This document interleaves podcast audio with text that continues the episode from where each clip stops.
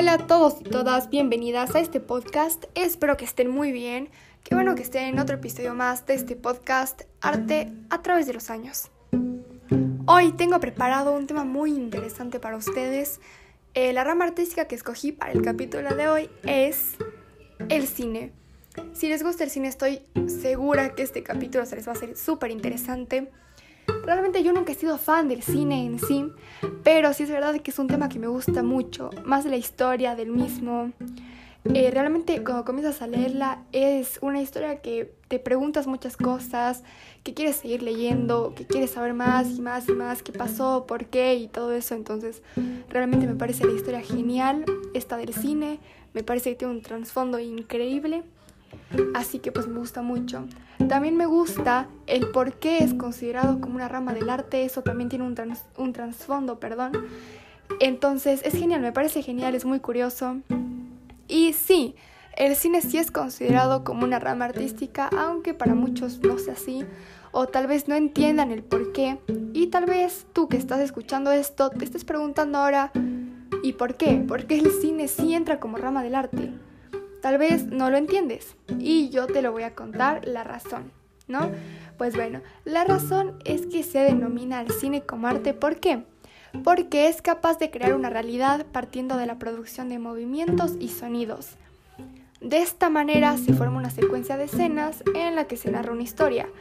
Asimismo, el cine es considerado un arte siendo una producción creada por el hombre. Y les cuento, si tal vez no sabían esto, al cine se lo llama el séptimo arte. ¿Y por qué? Porque en la antigüedad las consideradas como artes eran simplemente la pintura, la escultura, la literatura, la danza, la arquitectura y la música. O sea, solo eran 6. Pero ya cuando el cine alcanzó, digamos, su auge, se le denominó ya como séptimo arte. Entonces, vemos que el cine no siempre fue considerado como una rama del arte, una rama artística. Es más, en algunas culturas, como les decía antes, que para algunos no es considerado arte, pues es por esto, porque en algunas culturas aún tampoco lo consideran como arte. No lo consideran como el séptimo arte, simplemente ven como que existen 6 y el cine pues lo dejan de lado. Bien. Aquí quiero abrir un espacio simplemente para recomendar un libro escrito por, perdón si el nombre no lo pronuncio bien, es Ricciotto Canudo, en su obra Manifiesto de las Siete Artes, la cual fue publicada en 1911, si no recuerdo mal, sí fue 1911. Bien, ahora sigamos. Después de haber visto el por qué el cine es visto como una rama del arte, que no fue así desde un inicio y tal, ahora vamos a ver cuándo nació el arte. Bien, ¿cuándo nació esta rama del arte que a muchos y muchas nos gusta? Pues el sitio donde surgió el cine fue en París. Esta historia me parece increíble, así que sigamos. Fue el 28 de diciembre de 1895, donde se grabó el primer filme y se proyectó. El nombre de este filme está en francés y es bastante largo, por lo que lo dejaríamos de lado. Pero sí les voy a contar cómo fue. Y pues consistió en una serie de imágenes documentales, simplemente, ¿no? Como era la primera y todo. Recién estaba saliendo ya todo lo que es el cine. Así de simple.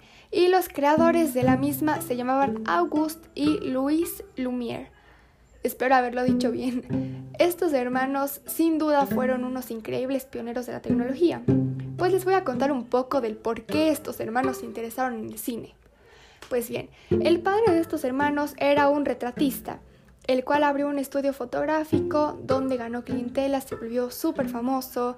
Sus obras estaban exhibidas en un escaparate que llamaba la atención de todos. Cuando digo todos, de todos, también hablo de sus hijos, los cuales soñaban con darle movimiento a esas miles de imágenes sin movimiento, esas miles de imágenes estáticas. Después de haber visto la pequeña historia, digámoslo así, del cine, ahora sí, vamos con los géneros. Igual que en la rama artística anterior, que fue la música, no vamos a decir todos los géneros y subgéneros que tiene, ya que nos llevaría casi un podcast completo.